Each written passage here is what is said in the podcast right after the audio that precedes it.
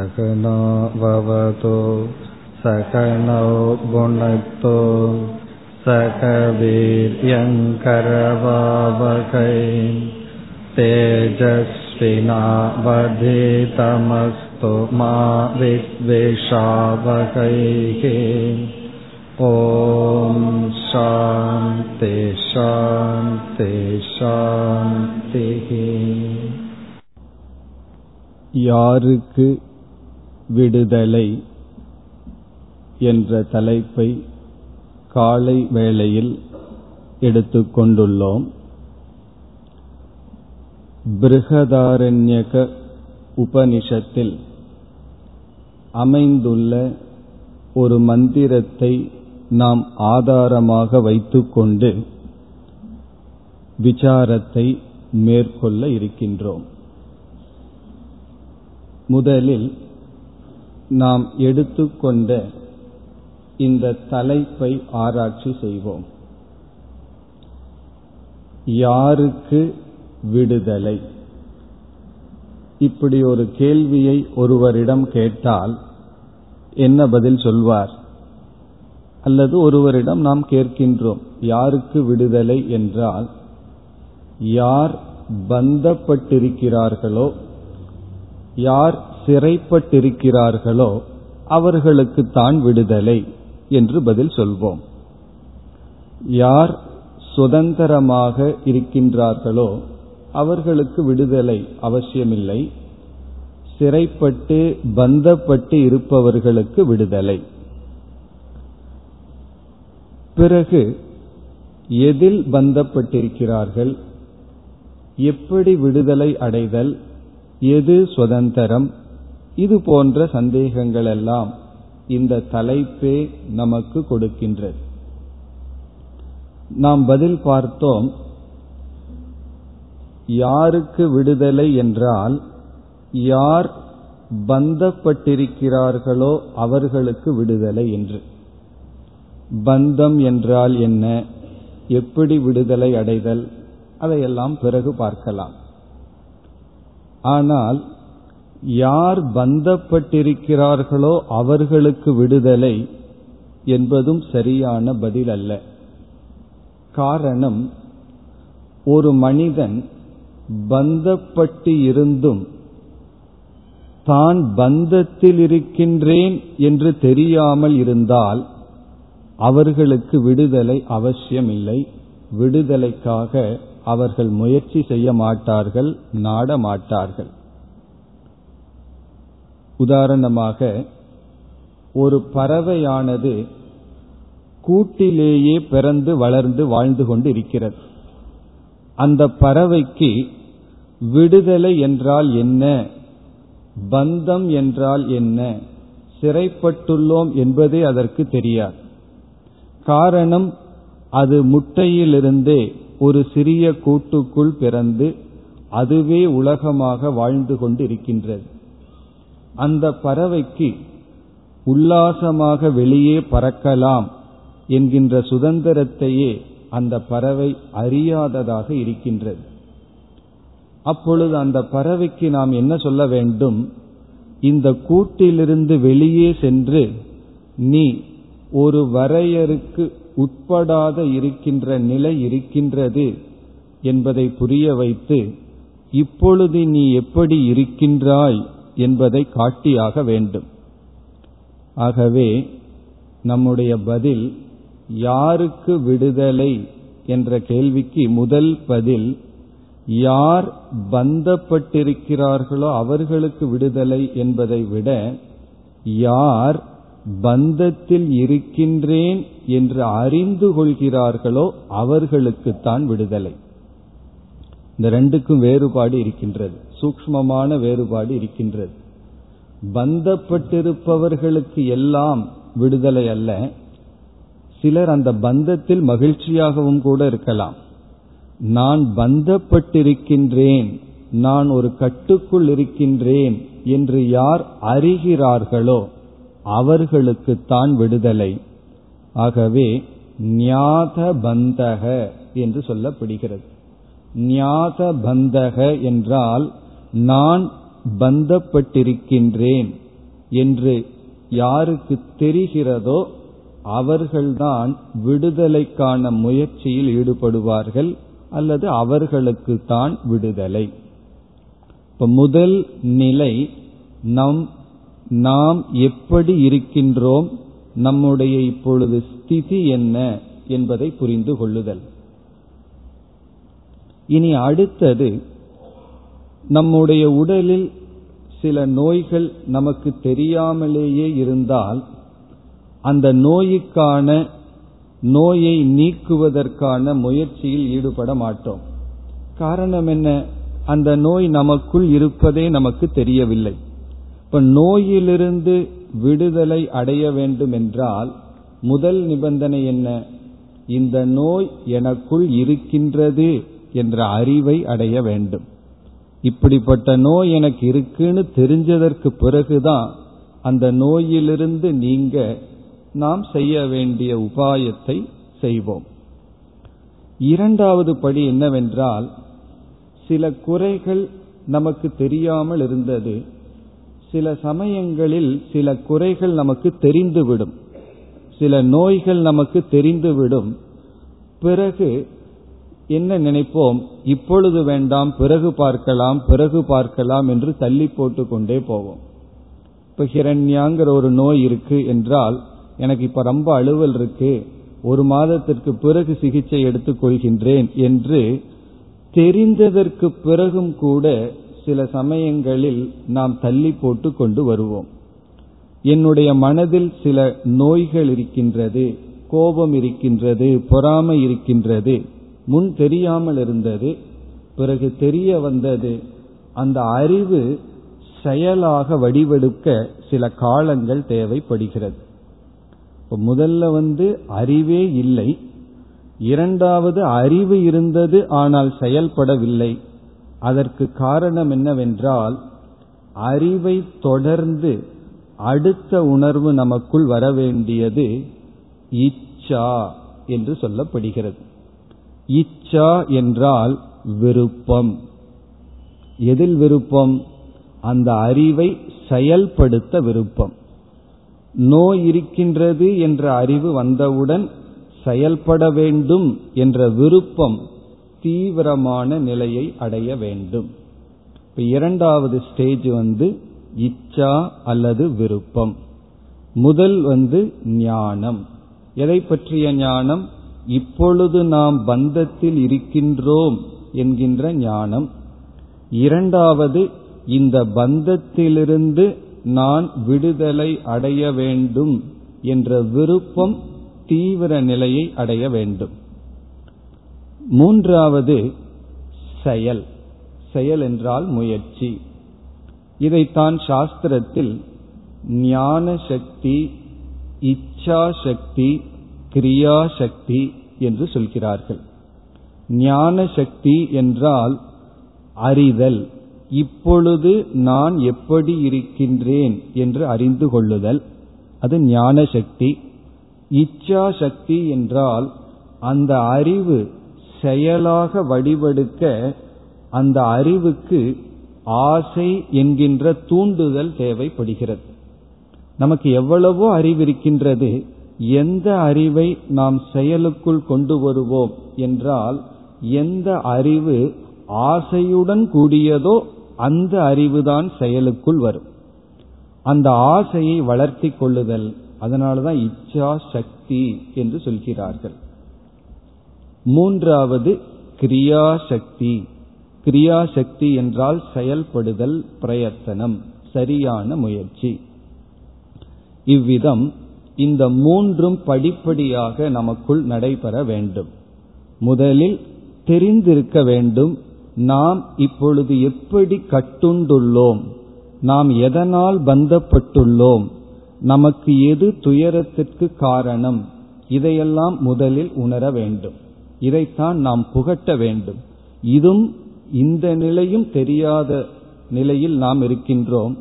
நம் நாடு அடிமைப்பட்ட பொழுது நாம் அடிமைகளாக இருக்கின்றோம் என்ற உணர்வில்லாமல் இருந்தோம். பாரதி போன்ற கவிஞர்களெல்லாம் தேச பக்தர்களெல்லாம் அந்த அறிவை கொடுத்தார்கள். இப்பொழுது நீங்கள் சுதந்திரமாக இல்லை. உங்களுடைய கலாச்சாரத்தை முழுமையாக வெளிப்படுத்த தடைகள் இருக்கின்றது. ஆகவே நீங்கள் பந்தப்பட்டிருக்கிறீர்கள் என்று அறிவை கொடுத்து சரி நான் பந்தப்பட்டிருக்கின்றேன் அடிமையாக இருக்கின்றேன் இருக்கலாமே இருந்து கொண்டிருக்கின்றேனே என்ற எண்ணம் வரும்பொழுது இந்த அடிமையின் மோகம் எப்பொழுது நீங்கும் நீங்கள் சுதந்திரம் அடைய வேண்டும் என்ற ஆசைகளை ஊட்டினார்கள். முதலில் நாம் அடிமைப்பட்டிருக்கின்றோம் என்ற அறிவு இரண்டாவது அந்த அடிமைத்தனத்திலிருந்து மீள வேண்டும் என்ற ஆசை. மூன்றாவது சரியான முயற்சி. வெறும் அறிவும் ஆசையும் மட்டும் இருந்தால் நாம் எதையும் சாதித்து விட முடியாது. அது செயல் வடிவெடுத்து பிறகுதான் சாதிக்க முடியும். அந்த செயல் வடிவெடுக்க வேண்டுமென்றால் ஆசையும் தேவை அறிவும் தேவை. இச்சையும் தேவை ஞானமும் தேவை. எதற்கு? செயல்பட. இதில் நாம் சில சமயங்களில் என்ன தவறு செய்கின்றோம்? செயல் செய்தால் போதும். எனக்கு அறிவு வேண்டாம். நான் சாதனையில் ஈடுபடுகின்றேன். கீதை உபனிஷத் இவைகளெல்லாம் படிக்க மாட்டேன். எனக்கு எதற்கு அறிவு என்று நினைக்கின்றோம். அறிவு இல்லை என்றால் ஆசையும் இல்லை. ஆசை இல்லை என்றால் சரியான முயற்சியும் இல்லை. சிலர் என்ன செய்கிறார்கள்? நான் படித்துக்கொண்டே இருக்கின்றேன் அது போதும். சாதனை தேவையில்லை என்று நினைக்கிறார்கள். அப்படி இல்லாமல் அறிவு ஆசை செயல் இந்த மூன்றும் நிறைவு பெறும் பொழுது நாம் பந்தத்திலிருந்து விடுதலை அடைகின்றோம். அடைய தகுதியை அடைந்து விடுதலை அடைவோம். இப்ப இந்த தலைப்பு நமக்கு பல சந்தேகங்களை உருவாக்கும். பந்தம் என்றால் என்ன? பந்தத்தினுடைய சுரூபம் என்ன? நாம் எப்படி பந்தப்பட்டிருக்கின்றோம்? அந்த பந்தத்திலிருந்து மீள்வதற்கு என்ன உபாயங்கள்? எப்படிப்பட்ட சாதனைகளை மேற்கொண்டு நாம் பந்தத்திலிருந்து விடுதலை அடைய வேண்டும்? அப்படி விடுதலை அடைந்தால் சுதந்திரமாக இருக்கின்ற நிலை என்ன? எப்படிப்பட்ட பலனை அடைகின்றோம்? இவைகளெல்லாம் இந்த ஒரு மந்திரத்தில் அடங்கி இருக்கின்றது. இந்த உபனிஷத்தில் இருக்கின்ற மந்திரத்தை எடுத்து நாம் படிப்படியாக கருத்துக்களை பார்க்க போகின்றோம். அதற்கு முன் முகவுரையாக சிறிய சில கருத்துக்களை பார்த்து பிறகு நாம் இந்த மந்திரத்திற்குள் செல்லலாம். முதலில் நமக்கு ஞானம் தேவை என்று பார்த்தோம். அதற்கு பிறகு ஆசையாக உருவெடுத்து செயலாக வடிவெடுக்க வேண்டும்னு பார்த்தோம். இந்த ஞானத்தை எல்லாம் நமக்கு யார் கொடுக்கிறார்கள்? அறிவுதான் அடிப்படைன்னு பார்த்தோம். இந்த அறிவை யார் கொடுக்கிறார்கள் என்றால் இந்த அறிவை கொடுப்பதுதான் வேதம் அல்லது சாஸ்திரம். இப்ப வேதம் என்பது நமக்கு அறிவை கொடுக்கின்ற கருவி. இப்ப வேதத்துக்கு லட்சணம் ஞான சாதனம் அல்லது பிரமாணம். என்று சொல்கின்றோம். பிரமாணம் என்றால் அறிவை கொடுக்கின்ற கருவி. ஏன்னா அந்த வேதத்தில் இருக்கிற ஒரு மந்திரத்தை தான் நம்ம விசாரத்திற்கு எடுத்துக்கொண்டுள்ளோம் ஆகவே அதை பற்றிய சில கருத்துக்களை இப்பொழுது பார்க்கலாம். இந்த வேதத்திற்கு தமிழில் இனி ஒரு பெயர் இருக்கின்றது மறை என்று சொல்வார்கள். அதை சமஸ்கிருதத்தில் கூறினால் ரகசியம் என்று சொல்லப்படும். இந்த ரகசியம்ங்கிற சொல்லும் நமக்கு தெரிந்த சொல்லுதான். ரகசியம்னா என்ன? யாருக்கும் தெரியாம சீக்கிரட்டா வச்சுக்கிறதுன்னு நம்ம நினைப்போம். வேதம் என்பது மறை என்றால் ரகசியம். ரகசியத்தை நம்ம எப்படி புரிஞ்சிருக்கோம்? இதை நான் யாருக்கும் சொல்லாம நான் மட்டும் வைத்துக் கொள்வது என்பதா ரகசியம். உலக வழக்கில் அது சரியான பொருள். நான் உன்னிடத்தில் ஒரு ரகசியத்தை சொல்கின்றேன் அதை யாரிடம் சொல்லக்கூடாது. அப்படி சொல்ல வேண்டிய அவசியம் இல்லை உன்னிடம் ரகசியம் சொல்கிறேன்னு சொன்னாவே யாரிடத்துல சொல்லக்கூடாது நீயே வைத்துக் கொள்ள வேண்டும் அர்த்தம். ஆனா வேதத்துக்கு ரகசியம் என்ற பொருள் என்ற அர்த்தம் முழுமையாக வேறான அர்த்தத்தை குறிக்கின்றது. அது ரகசியமா யாருக்கும் கொடுக்காம நானே வைத்துக் கொள்வேங்கிற அர்த்தம் அல்ல ஒரு நியதி உண்டு. எதை நாம் மற்றவர்களுக்கு கொடுக்கவில்லையோ அது நம்மிடமிருந்தே அழிந்துவிடும். ஒரு மகான் சொன்ன வாக்கியம் இது.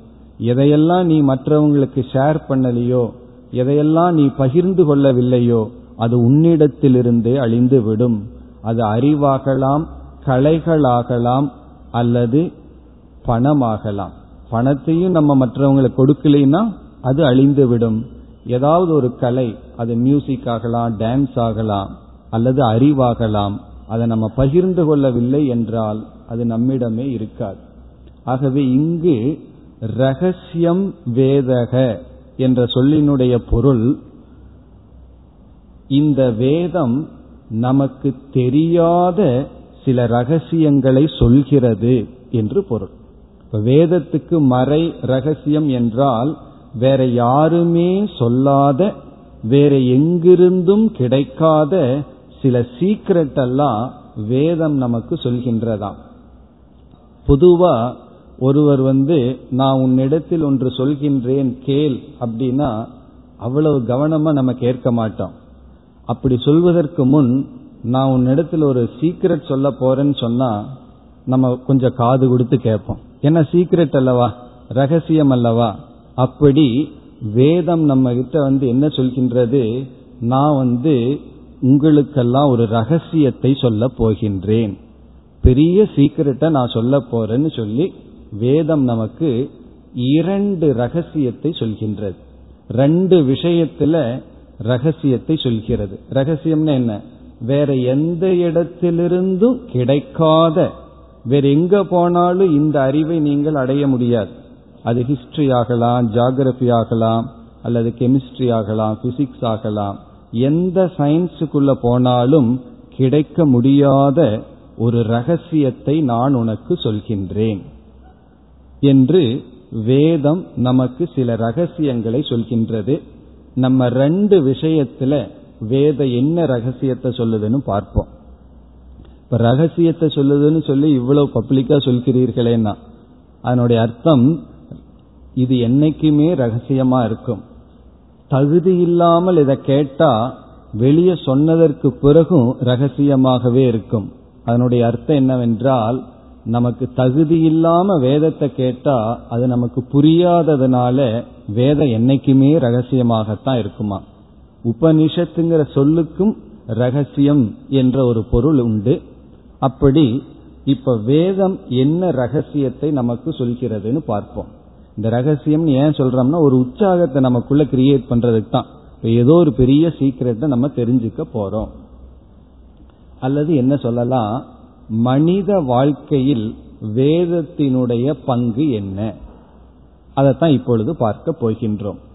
வேதத்தினுடைய பங்கு Vedas contribution to our life நம்ம வாழ்க்கையில வேதத்தினுடைய பங்கு என்ன?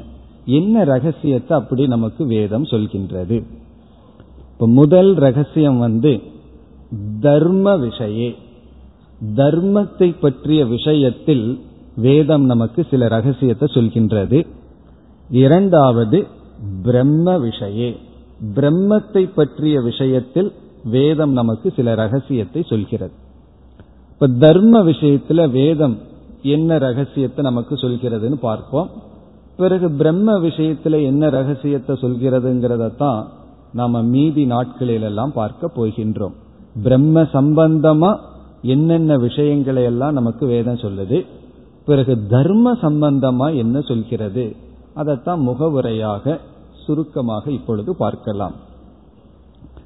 முதல் ரகசியம் என்னவென்றால் நாம் வாழ்க்கையில் இன்பத்தை அனுபவித்துக் கொண்டு இருக்கின்றோம் இன்பத்தையும் நாடிக்கொண்டிருக்கின்றோம். எல்லா சமயங்களிலும் எல்லா இடத்திலும் எல்லா பொருள்களிடமிருந்தும் நாம் நாடுவது இன்பம்தான். சுகம் கிடைக்குமா சுகம் கிடைக்குமான்னு நாடிக்கொண்டு இருக்கின்றோம் பிறகு இன்பத்தை நாம் அனுபவிக்கும் பொழுது இந்த இன்பத்திற்கு காரணம் என்ன என்று கேட்டால் ஏதாவது பொருள்களை சொல்வோம். ஒரு இனிப்பு பதார்த்தத்தை சாப்பிடுகிறோம் இன்பமாக இருக்கிறது இன்பத்துக்கு காரணம் என்ன என்றால் இது ஒரு பெரிய கடினமான கேள்வி அல்ல. இந்த பதார்த்தம் தான் இனி என்னுடைய இன்பத்திற்கு காரணம். நண்பர் ஒருவரிடம் பேசுகின்றோம் மகிழ்ச்சியாக இருக்கின்றது. இப்போ உனக்கு வந்த இன்பத்துக்கு காரணம் என்ன என்றால் அவருடன் நான் பேசியது என்று எப்பொழுது நாம் இன்பத்தை அனுபவிக்கின்றோமோ அதற்கான சாதனங்கள் நம் முன் இருக்கின்றது அவைகள்தான் காரணம் என்று சொல்வோம். இது நம்முடைய அனுபவத்தில் மேலோட்டமான பார்வையில் சரிதான். தவறில்லை. ஆனால் இங்கு ஒரு ரகசியம் இருக்கின்றது. இந்த ரகசியம் சொன்னாவே சொன்ன உடனடியே நமக்கு புரியாது. சற்று ஆழ்ந்து சிந்தித்து உள்ள போய் பார்த்தா தான் அது நமக்கு புரியும். இதுல முதல் ரகசியம் வேதம் கூறுகின்றது உன்னுடைய சுகத்திற்கு காரணம் புண்ணியம் என்று சொல்கின்றது. இதுதான் வேதம் சொல்ற முதல் ரகசியம். எப்பொழுதெல்லாம் நீ சுகத்தை அனுபவிக்கின்றாயோ இன்பத்தை அனுபவிக்கின்றாயோ அந்த இன்பத்தை கொடுப்பது புண்ணியம். இல்லையே எனக்கு லட்டு ஜிலேபி தானே கொடுத்ததுன்னா. அந்த லட்டு ஜிலேபியை கொடுத்தது யாருன்னா? அது புண்ணியம். அது மட்டுமல்ல உடல்ல ஆரோக்கியத்தை கொடுத்து அதோட சம்பந்தத்தை கொடுத்து அதை அனுபவிக்கும் பொழுது அமைதியான மனதை கொடுத்து இதெல்லாம் யார் கொடுத்தது? இதெல்லாம் நம்ம கொடுப்பது புண்ணியம். அப்படி புண்ணியம்தான் மனிதனுக்கு சுகத்தை கொடுக்கின்றது. அடுத்ததையும் உடனே நீங்க சொல்லி விடலாம். துக்கத்தை நம்ம அனுபவிக்கிறோம். யாராவது விரும்பி துக்கத்தை அனுபவிக்கிறார்களா?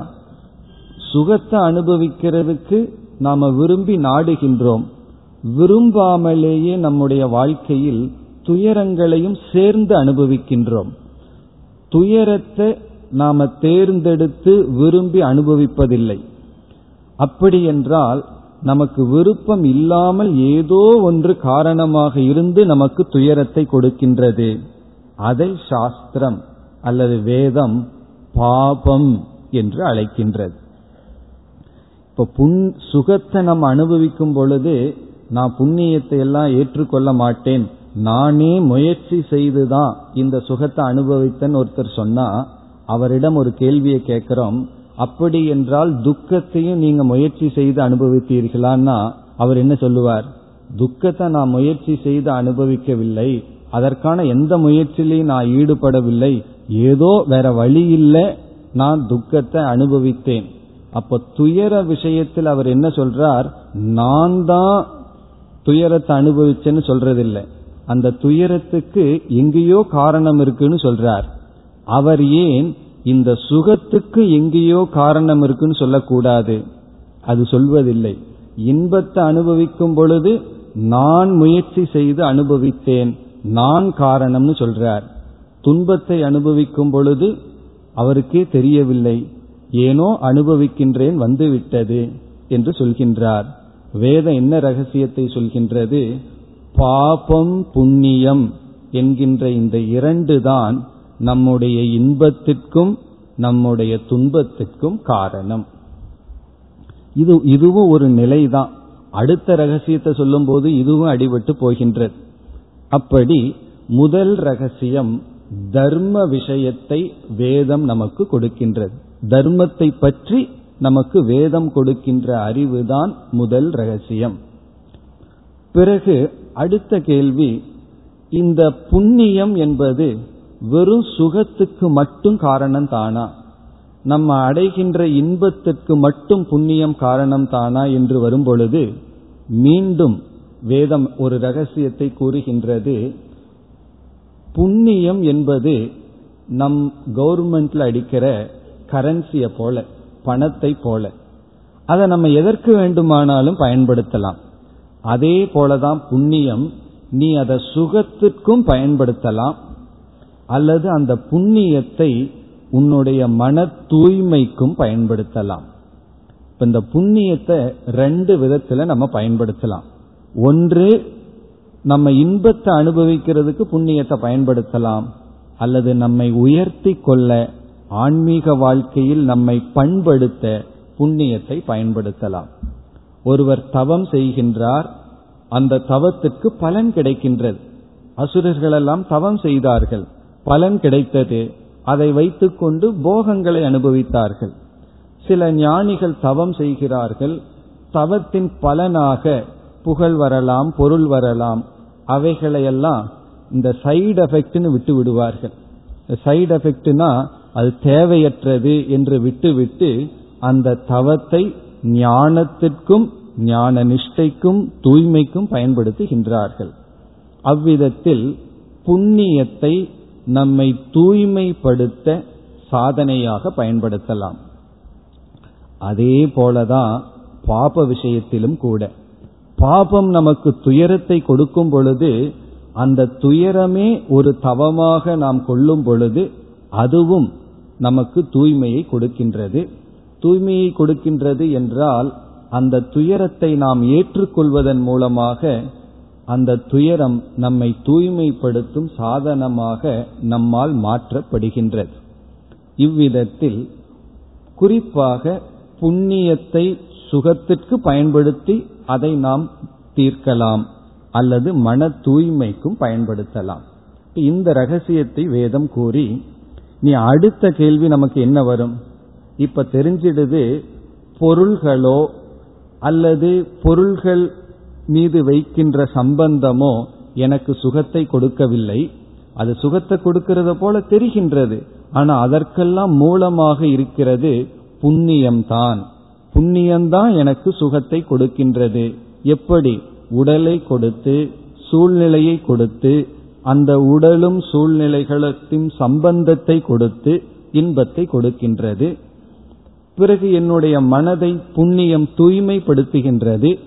இந்த அளவுக்கு தெரிந்தவுடன் அடுத்த ஆசை என்ன வரும்? இந்த அறிவு வந்தவுடன் அடுத்த அறிவு ஒரு ஆசை ஏற்படும். அந்த ஆசை என்னவென்றால் சரி இந்த புண்ணியத்தை எப்படி சேர்ப்பது? புண்ணியத்தை எப்படி சம்பாதிப்பது? ஒருவரிடம் சென்று பணத்தினுடைய பெருமையை சொல்றோம்.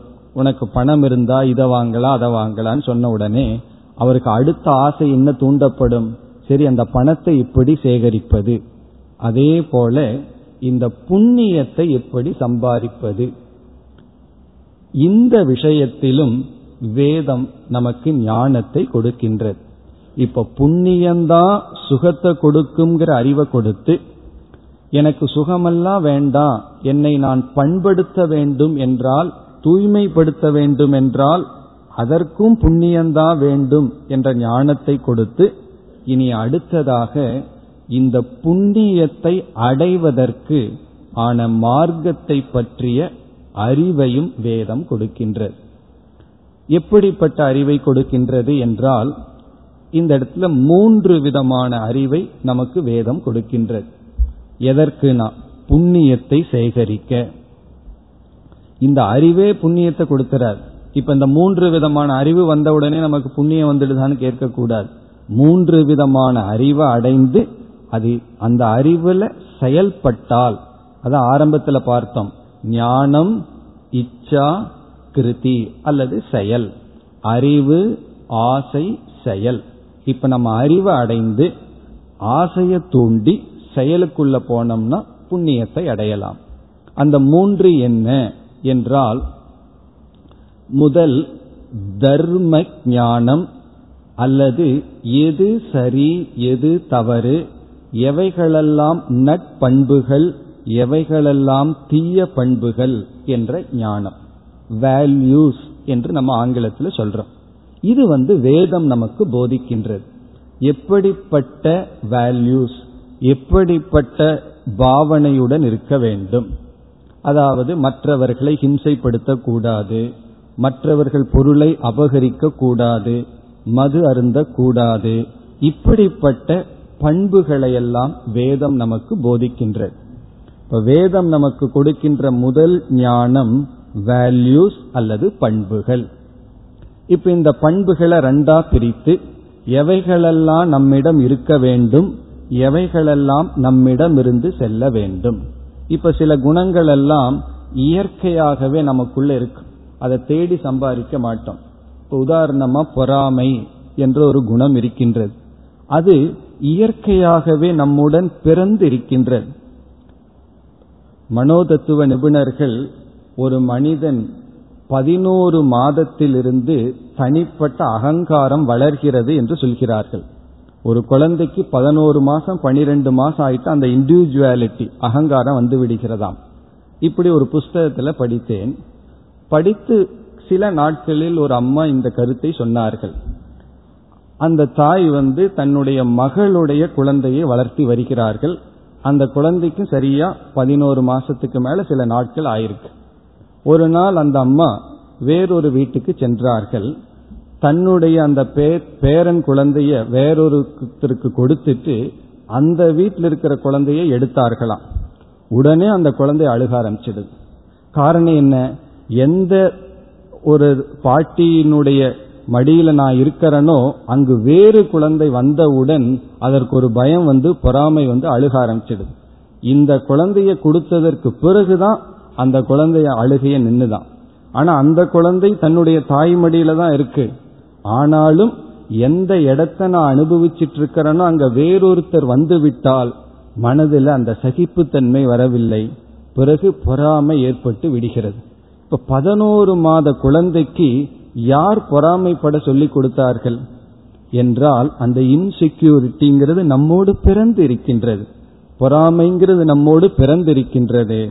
ஆகவே வேதம் இப்படிப்பட்ட பாவனைகள் உன்னிடம் இருக்கக்கூடாது. இப்படிப்பட்ட பண்புகள் உன்னிடம் இருக்க வேண்டும் என்று வேல்யூஸை பற்றி பண்புகளை பற்றிய அறிவை நமக்கு கொடுக்கின்றது. எதெல்லாம் நீக்கணும்? எதெல்லாம் நம்மிடம் இருக்க வேண்டும். இதை பற்றி பகவான் கீதையில் மிக விளக்கமாக பேசி இருக்கின்றார் முழு கீதையிலேயே பல அத்தியாயங்களில் என்னென்ன குணங்கள் நம்மிடம் இருக்க வேண்டும் என்னென்ன குணங்கள் இருக்கக்கூடாது என்ற தெளிவான விளக்கம் இருக்கின்றது.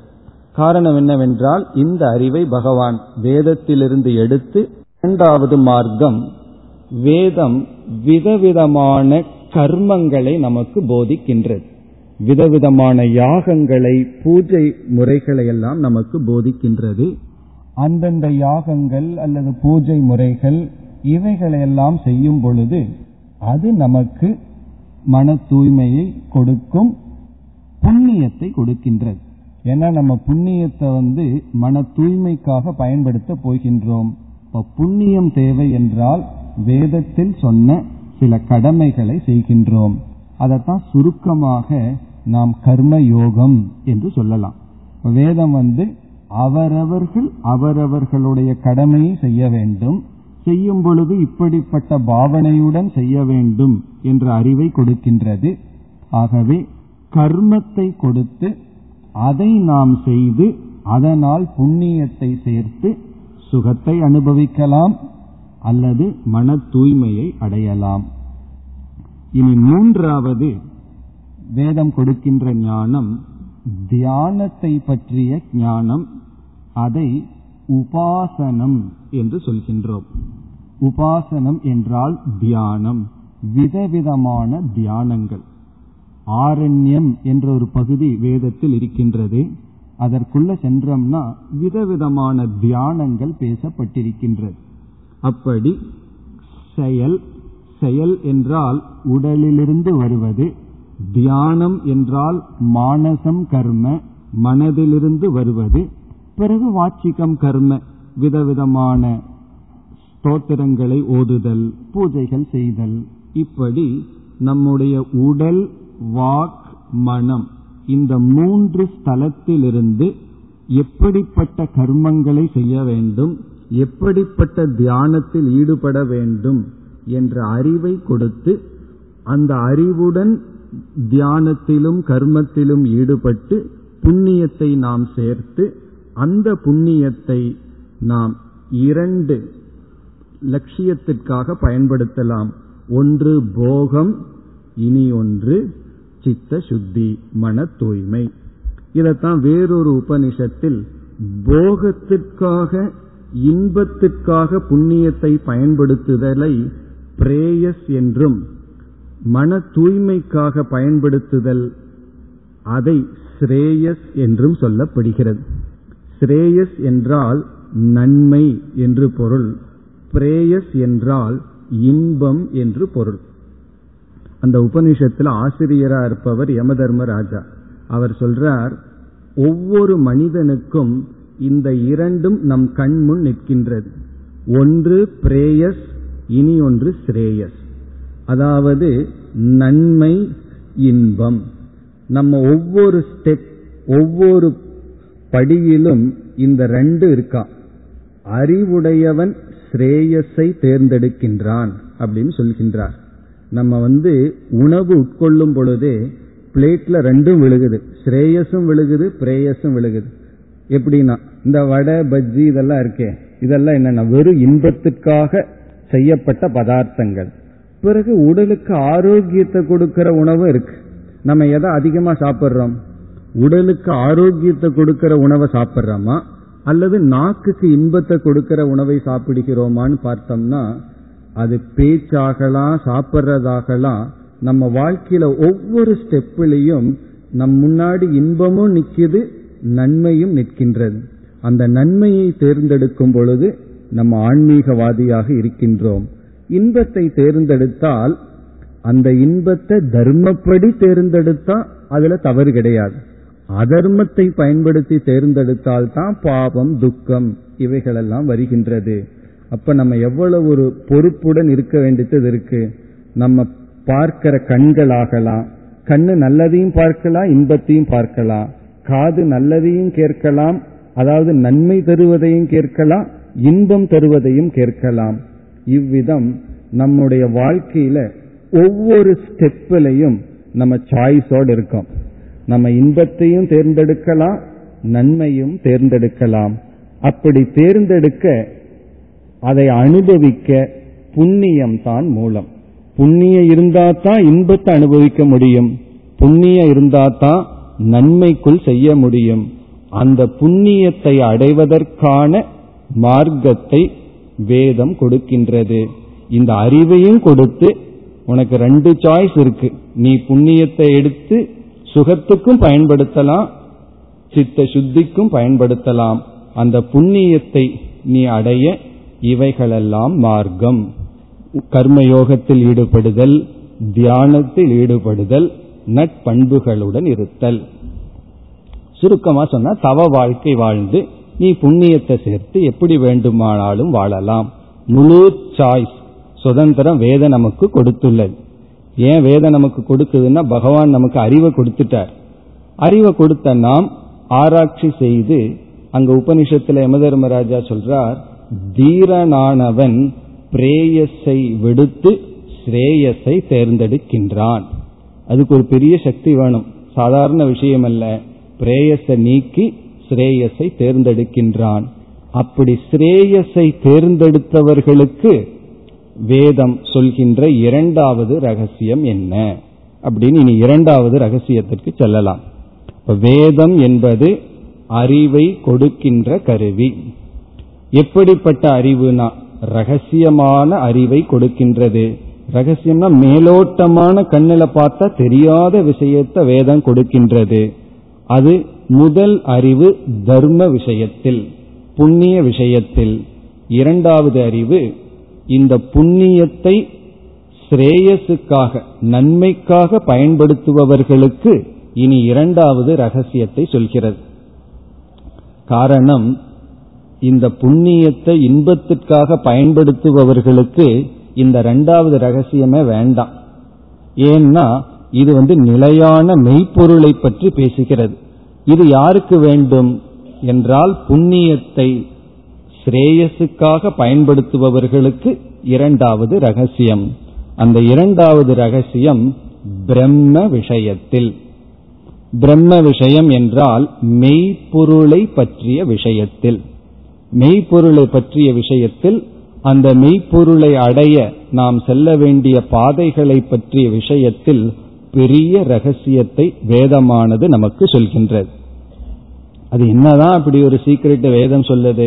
மெய்ப்பொருளை பற்றி பிரம்மத்தை பற்றி என்றால் அந்த ரகசியம்தான் இப்பொழுது நாம் தேர்ந்தெடுத்த மந்திரத்தில் இருக்கின்றது.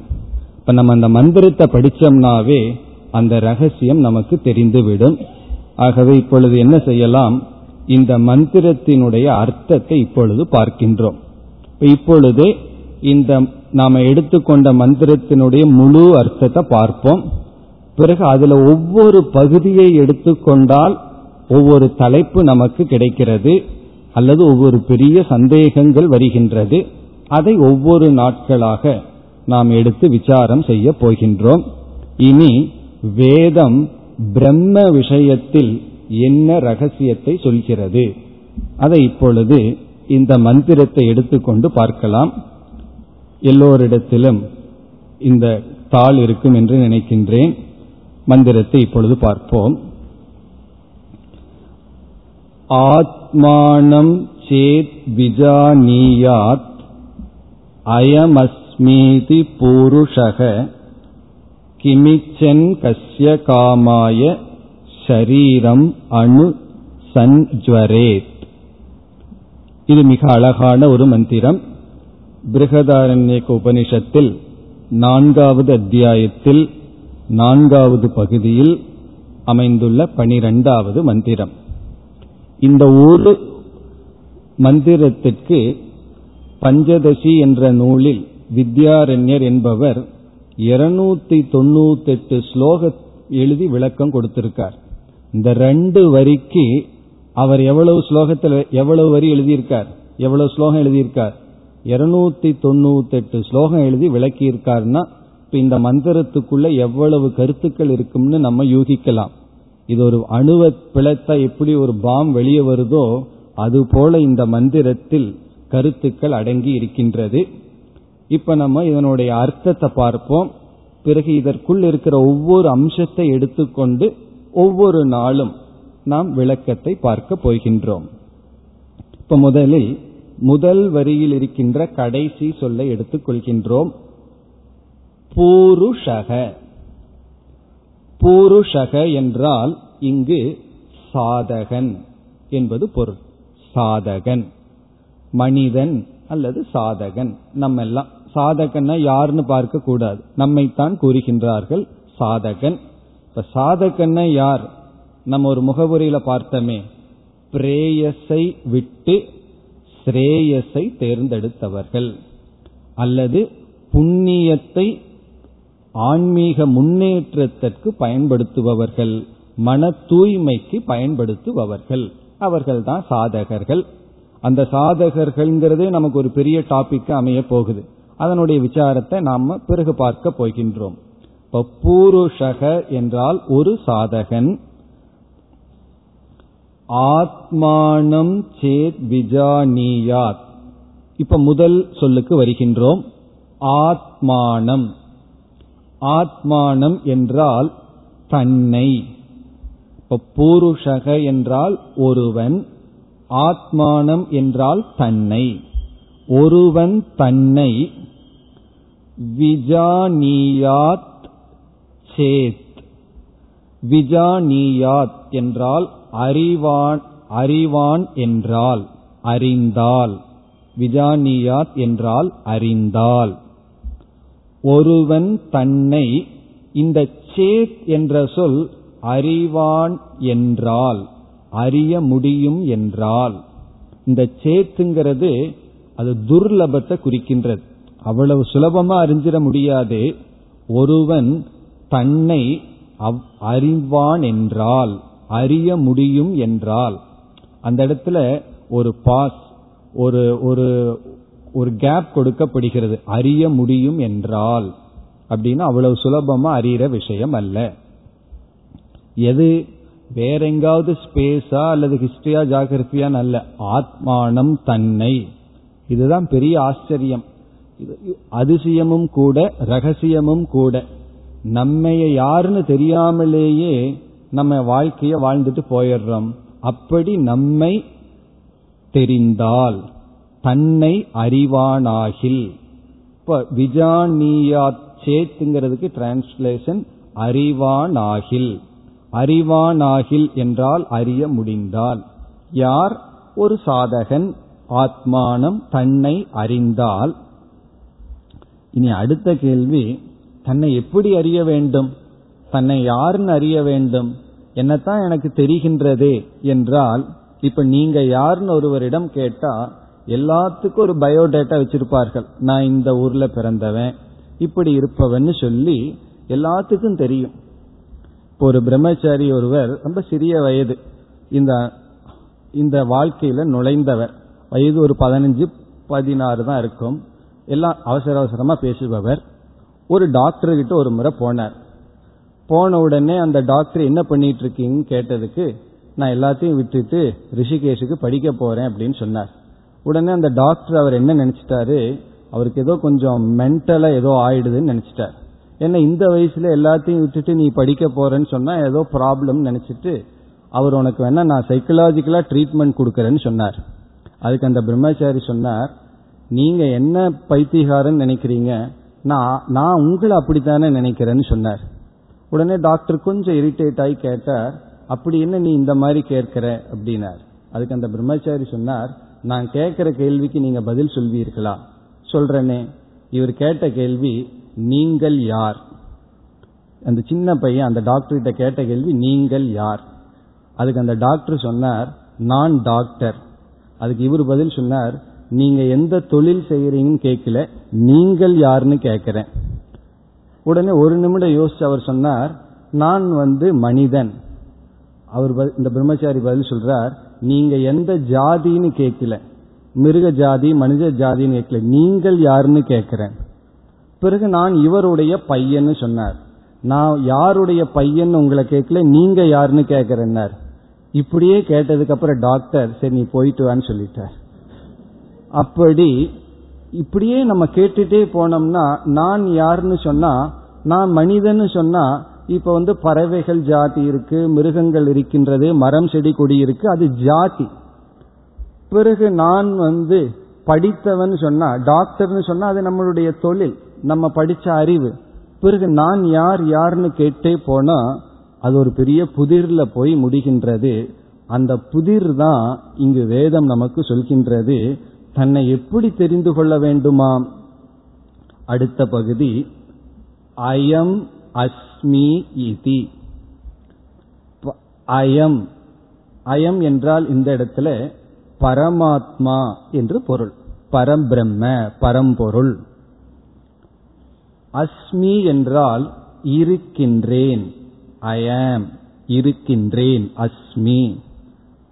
அகம் நான் அயம் அஸ்மி.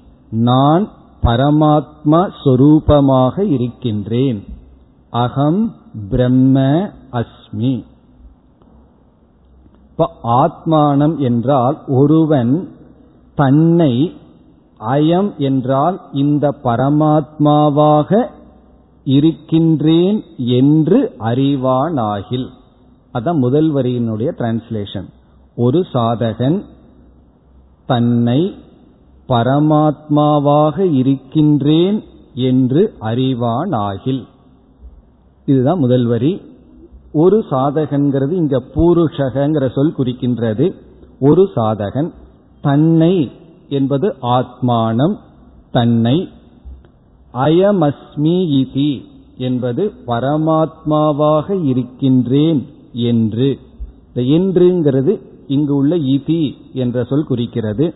நான் ஒரு சாதகன் தன்னை பரமாத்மாவாக இருக்கின்றேன் என்று விஜானியாத் சேத் அறிவானாகில். அவன் அப்படிப்பட்ட அறிவை அடைந்தால். இதுதான் ரகசியம். என் ரகசியம்? ரகசியமாகவே தான் இருக்கும். அதனாலதான் விசாரம் செய்ய வேண்டும். இப்ப வந்து நான் ஒரு சீக்ரெட் சொல்றேன்னு ஒருவர் வந்து சைனீஸ் லாங்குவேஜ்ல ஏதோ சொல்றாருன்னு வச்சுக்குவோமே அதை கேட்டதற்கு பிறகும் அது சீக்ரெட்டாவே தான் இருக்கும். நமக்கே சீக்ரெட்டா இருக்கும். காரணம் என்ன? ஒண்ணுமே நமக்கு புரியாது. ஏதோ கிளாஸ் உடஞ்ச சத்தம் தான் காதல விழுந்த மாதிரி இருக்கும்.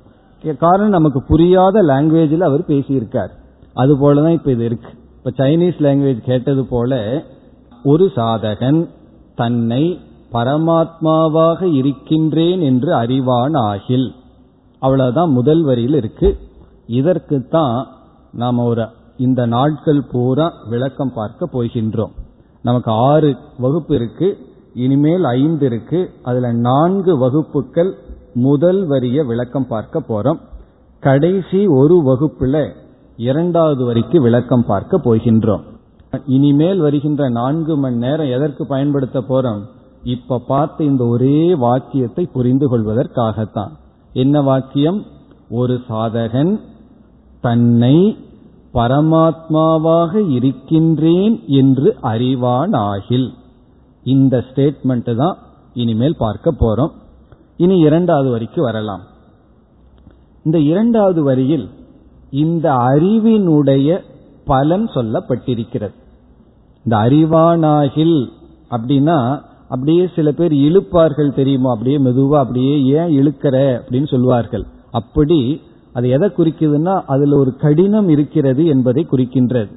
நீங்கள் நாளைக்கு வருவீர்களா அப்படின்னா அவர் வேற ஏதோ ப்ரோக்ராம் வச்சிருந்தா வர்றேன் அப்படிங்கிற மாதிரி இழுப்பார். அப்படி இழுக்கிறதா அந்த சேத் உன்னால் அறிய முடிந்தால். அப்படி நீ அறிந்தால் என்ன பலன்? கஷ்டப்பட்டு என்ன நான் பரமாத்மான்னு புரிந்து விட்டால் என்ன பிரயோஜனம் எனக்கு கிடைக்கின்றது? அதையும் உபனிஷத் மிக அழகாக கூறுகின்றது. இப்ப இரண்டாவது வரிக்கு வருவோம்.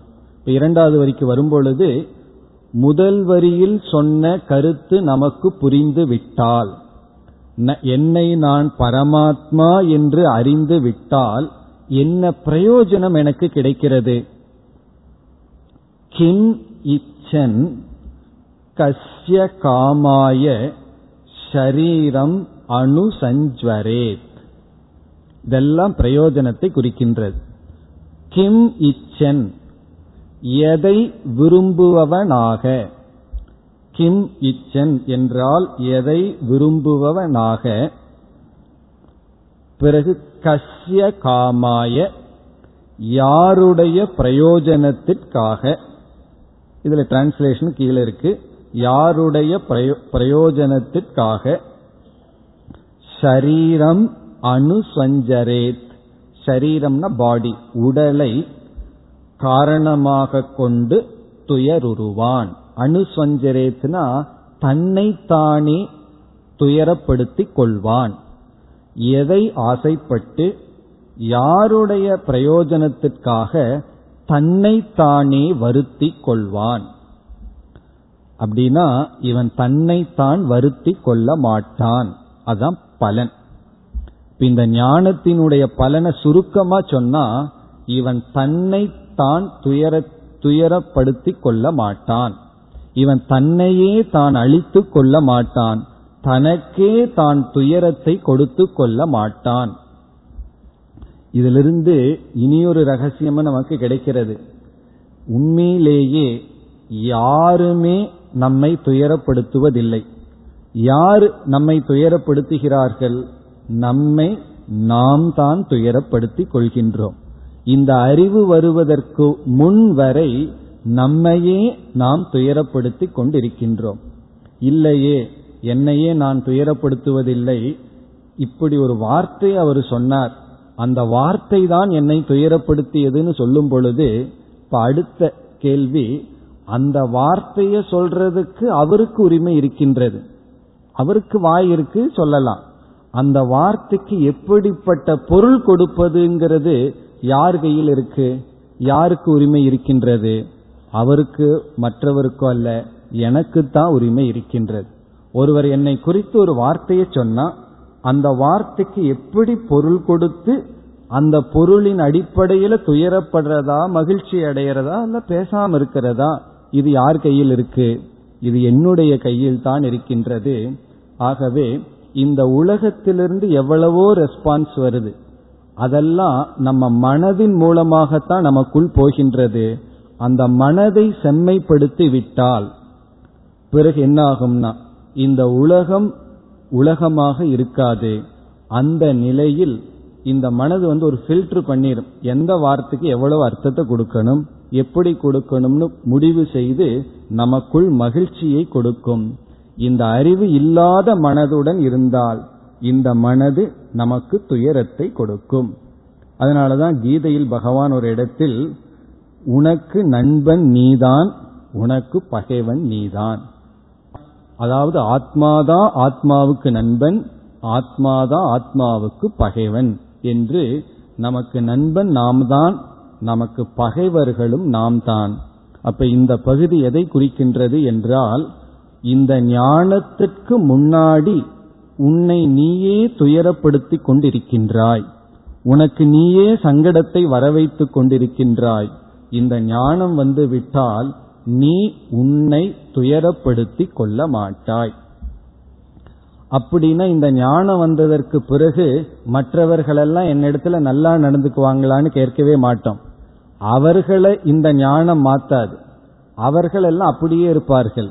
மேபி இந்த ஞானம் வந்ததுக்கு அப்புறம் மற்றவர்கள் இதை விட மோசமா நம்ம கிட்ட பிஹேவ் பண்ணலாம். ஆனால் யாருடைய செயலும் யாருடைய சொல்லும் நம்மை துயரப்படுத்துவதில்லை. நம்முடைய மனம் நம்மை துயரப்படுத்துகின்றது. அந்த நம்முடைய மனதிற்கு முதல் வரியில சொன்ன ஞானம் வந்தால் இப்படிப்பட்ட பலன். இப்ப மீண்டும் இரண்டாவது வரியை பார்த்தால் கிம் இச்சன். கிம் என்றால் எதை?